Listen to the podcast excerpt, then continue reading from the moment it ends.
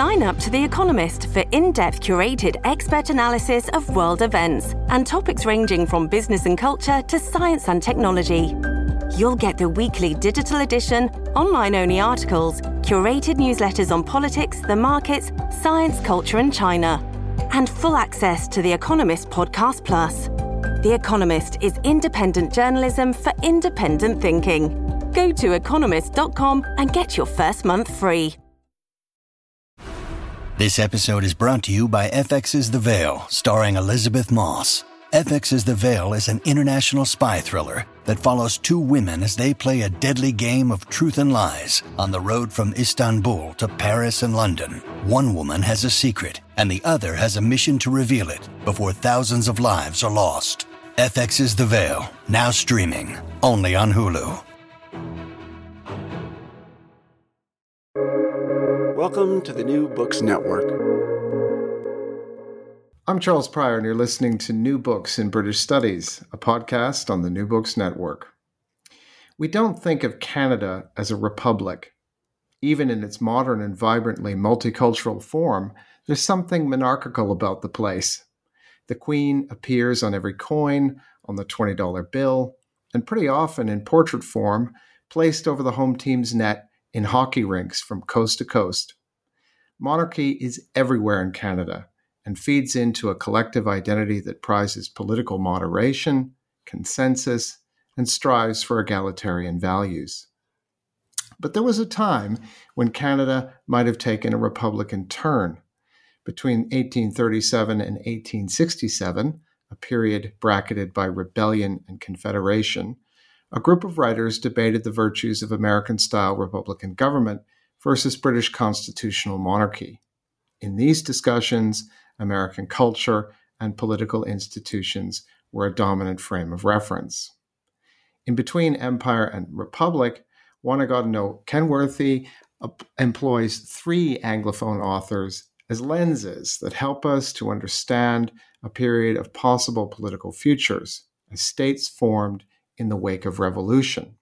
And as Canada defined itself uh, in contrast to its southern neighbor.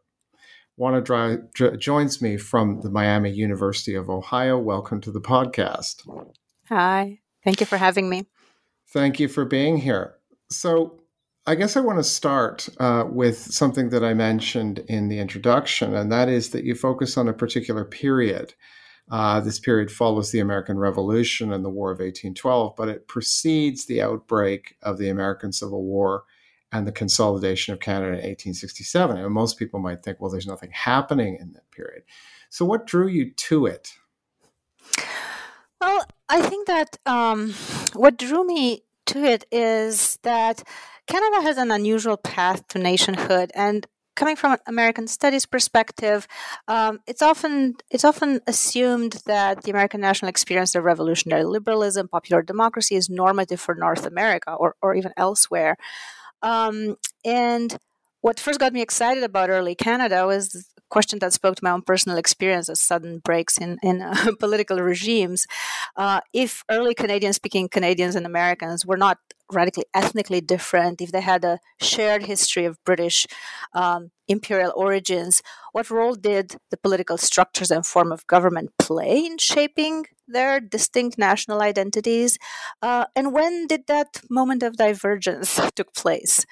Um, so I kind of focused on the period between uh, the rebellions, uh, the anti colonial rebellions of 1837 and 1838, and the Confederation as a moment where things could have gone either way, uh, a moment where the communities of British North America tried to find their path and deliberated collectively um, what model to embrace and what would be their future trajectory. Um, for the community as a whole. And another thing that got me thinking about Canada at this junction actually was um, something that Benedict Anderson um, wrote in Imagined Communities in, in his chapter devoted to uh, Creole nationalism, where he linked the rise of nationalism and republicanism um, with the rise of a literate middle class in the New World. Um, and uh, the rise of print capitalism, and assumed again that the American model was um, the norm. And quickly dismissed Canada as an unexplained failure, quote unquote, of the American model of, of nationalism anchored in republicanism. So I wanted to explore this failure. uh, what, why didn't the American model catch on? And when did this happen?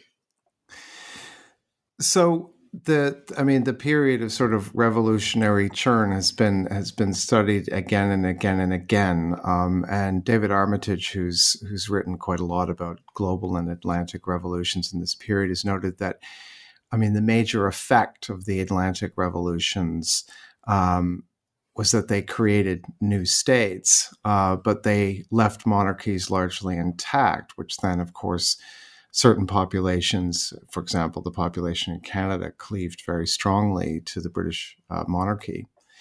So, this is really the central problematic, I, I, guess, that the book explores. So, how does that fact of the presence of monarchy and the presence of empire um, shape political debate? So, my interest is in how this political debate was reflected in conversations that were not directly political and they filtered even in the in the literary works produced in the period. And i would add that to this binary of republicanism versus monarchy that characterizes the age of revolutions um, we should also think about the rise of ideas about participatory government and democracy, which complicated conversations. Right, the the um, the colonies, the British colonies in in uh, North America, were linked ideologically, institutionally to the British Empire, but they were also very close to the United States, um, and they were you know, witnesses to the, the political transformations of the United States in the 1820s, 1830s. Uh, Jacksonian America had expanded uh, the franchise to all white males, ideas of popular democracy were transforming the republican institutions of the early American Republic. And it is in this context that debates over the value of monarchy versus the value of republicanism uh, unfolded in British North America. Mm. So I would I would argue that um, it was in this moment that these parallel definitions of liberty that ultimately informed the parallel paths to modernity of what became Canada versus the US uh, started to take shape and be articulated in political discourse uh, as well as in literary discourse. So that's uh, that leads, I guess, to the to the sort of the source base and and and the focus of the book. Now, this is not, even though in your in your notes and and throughout you refer to a lot of the sort of standard interpretations of, of Anglophone political thought. This is emphatically uh, not a study of, of political writers. Uh, I mean, uh, political writers like Paine and Burke get a look in, uh, but essentially, your your protagonists are, are are not that, and and they're not well they're not you know not only not household names but not even household names in the households of people who spend too much time thinking about this sort of stuff. And we're not dealing with political treatises we're dealing with a wide range of sort of literary forms. Um, so you focus on three writers in particular um, and and and use them to to explore a range of themes. So i was just let's just work our way through through these three writers and and say a little bit about the themes that are really sort of central to them. Yeah, so the the three writers that I selected are part of the first professional pre-confederation authors um, uh, in Canada to have secured an international audience, and this is relevant because they wrote simultaneously for three implied audiences. Um, the British imperial one, the American one, which was closer and even more lucrative than the British one, and the colonial one. Um, and as authors, they enjoy different degrees of fame and success. And um, even as members of the colonial literary elites, they belong to different social classes. But all three were connected, either through their lives or their travels or you know, through their extended families, to the empire, which they considered home. So they have these dual allegiances that were simultaneously colonial and imperial. Uh, their backgrounds, in a way, illustrate the, the the demographics and the, the trajectories of local identities uh, of uh, British North America. Um, and they were published in same colonial periodicals. They responded to the same political events across the colonies and across the empire. And overall, they're all attuned to these ideological debates we talked about uh, on both sides of the Atlantic.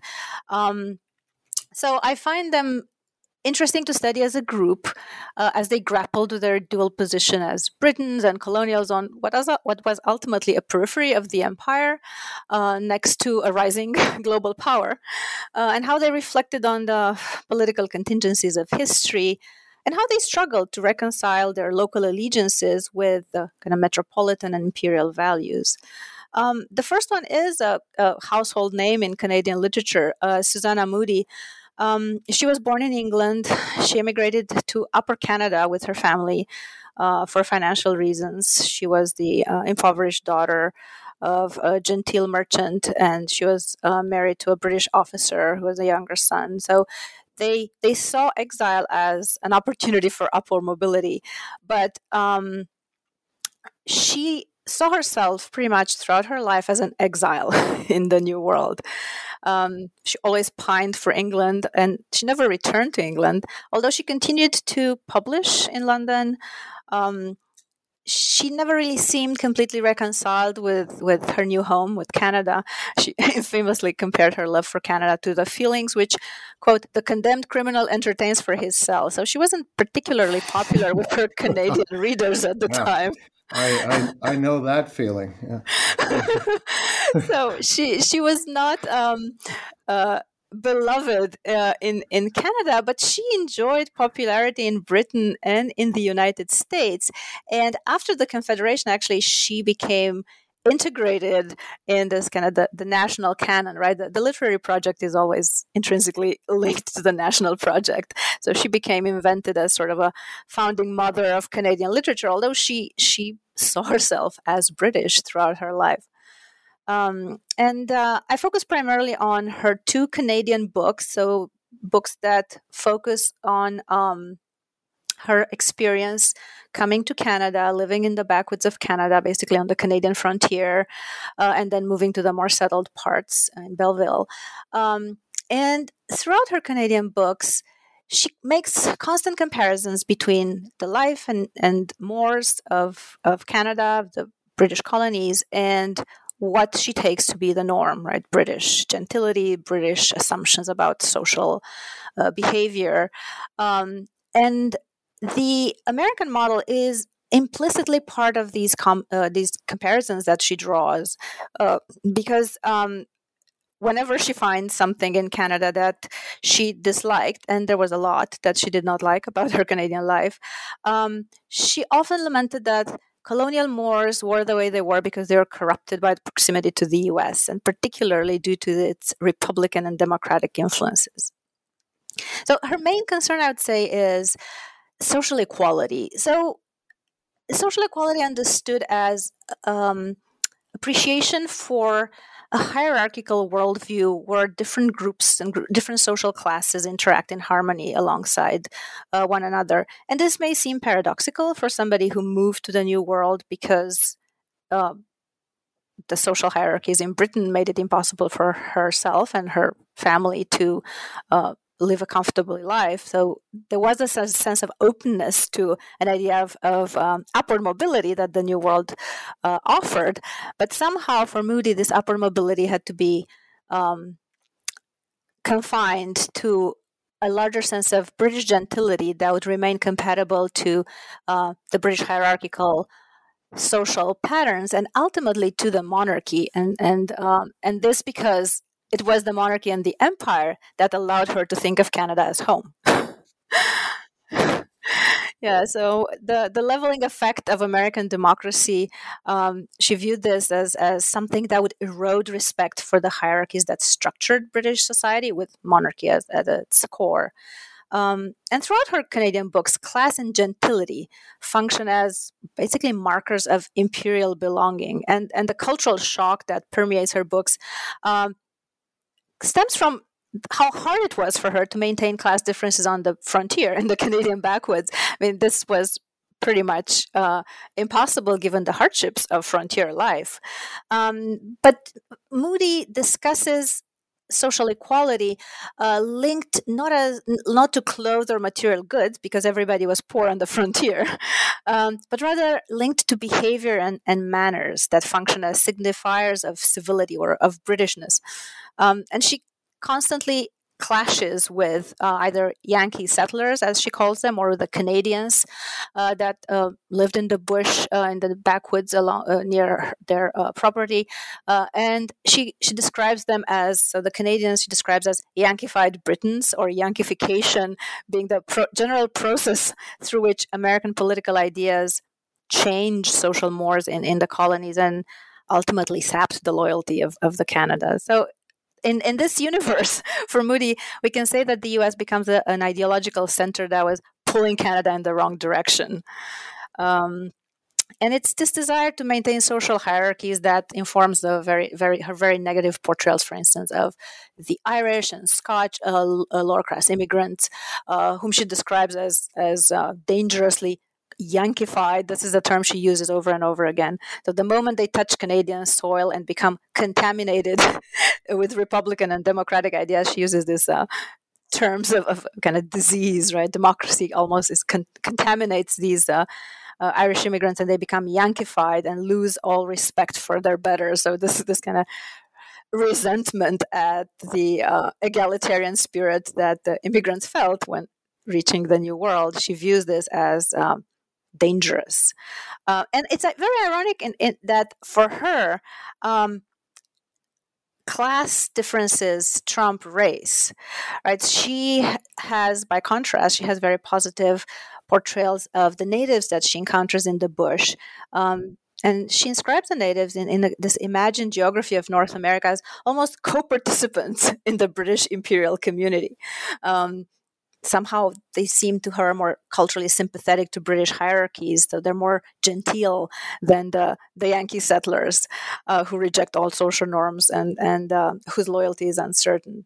So she she she never sat down uh, to share a meal with her servants, for instance, uh, but she did invite her native friends, as she called them, the, her friends, uh, to share meals together. So um, there is this interesting um, kind of reorganization of her understanding of equality in the harsh environment of the frontier, where gentility is linked to politeness and um, kind of social mores that she would view as compatible with what she expected of um, life back in England. yeah, so um, I, I, would add a few interesting uh, details about the, tr- the career of her books. I mentioned that all of these authors were published in, in Britain, they were published in the colonies, but they're also published in, uh, in the US. And uh, Moodie's um, first book, Roughing It in the Bush, uh, which is a collection of essays and poems that she wrote when they first arrived to Canada in the 1830s, and then were republished two decades later by her London editor, Richard Bentley. Um, it was was popular in London, was published uh, and distributed in, in Canada, and then it was soon republished in New York by G.P. Putnam's Sons, um, only a few months actually after the 1852 London edition. But the American edition radically altered the text. So um, Putnam's editor, Charles Frederick Briggs, without Moodie's permission or knowledge, he basically removed all the propate British elements of the story, all the elements or the passages where she was expressing her support for the British crown or for British Moors, um, all the textual expressions of loyalty to the crown, and all the words ultra Republican, Republican, and Democratic, which terms which Moodie used as pejorative terms whenever describing the egalitarian mores of the colonies. So this um, this expurgation of the text kind of is an indicator of the power that political categories had in defining the the borders of collective identity in North America at that point. Um, so the result was marketed in the US as a frontier adventure, an exotic far west romance of life in the Canadian backwoods. Uh, and it was very popular. It was the basis of numerous reprints by Putnam and by other American publishers. And it was this expurgated, uh, kind of neutral version of Roughing It in the Bush that existed alongside the pro British uh, um, edition um, until the 18. In the 70s. I don't remember 1878, I believe, uh, first Canadian edition. Uh, so uh, these two editions existed alongside uh, in the colonies. So, what were the the American editors? They were trying to sort of recast it as some sort of frontier western. Yeah. Yeah. Yeah, that so something sense. that was not a, a Western that was associated directly to the British space or to the, the imaginary of the empire in North America, right? The frontier had to be a, a, a an American. the monopoly of the frontier was an American thing. Uh, in literature. So yeah. So um, the other author that I, I uh, write about is Thomas Chandler Haliburton, um, who was a Nova Scotian judge. Right, he was born uh, in the colonies. He was actually of New England loyalist stock. Uh, and he was the first Canadian author to achieve worldwide recognition. He was for a while considered a serious rival to Charles, Charles Dickens, especially in the 1830s. Um, with his uh, when his um, Sam Slick sketches uh, were released, um, he was a he was a politician uh, as well as a writer. Um, so he engages with these political ideas more um, more directly than Susanna Moodie or than the other author I write about, um, Richardson. And um, he wrote political satire and historical work, um, and his protagonist is a Yankee peddler that travels across Nova Scotia. Um, so the, the thing that Richardson is, um, Haliburton is fo- focuses on um, is the um, the the concern that American Republican institutions could not provide social stability uh, in the face of popular democracy. And he did not object to republicanism per se, but rather to the egalitarian spirit that infused it. Right, so this uh, mistrust towards authority, that any authority external to the people, which was present in the American Revolution, he saw that Jacksonian populism was taking this to a new level, and whenever there were discussions about introducing representative institutions in the uh, Canadian colonies, he was afraid that this would be the first step towards um, full popular democracy and then uh, republicanism. So, um, the logic of Haliburton's satire is that if American Republican institutions had given rise to this uh, unruly populism of the Jacksonian year, uh, years, maybe the same could happen in reverse if democracy was introduced into colonial institutions, they would lead to republicanism and undermine mm-hmm. the monarchy. Mm-hmm. Mm-hmm. And the, the third author that I write about is um, Major John Richardson, who was part Ottawa through his uh, mother, through his father, he was part Scottish. Um, he was a veteran of the War of 1812, where he fought alongside Tecumseh and his Indian warriors. He, he was um, he lived in in most of his life as a as a um, sailor in the British Imperial Army and only returned to Upper Canada in 1838 as a journalist for the Times. Um, and he tried to create frontier fiction that would do for Canada what uh, Fenimore Cooper's frontier fiction had done for, for the US.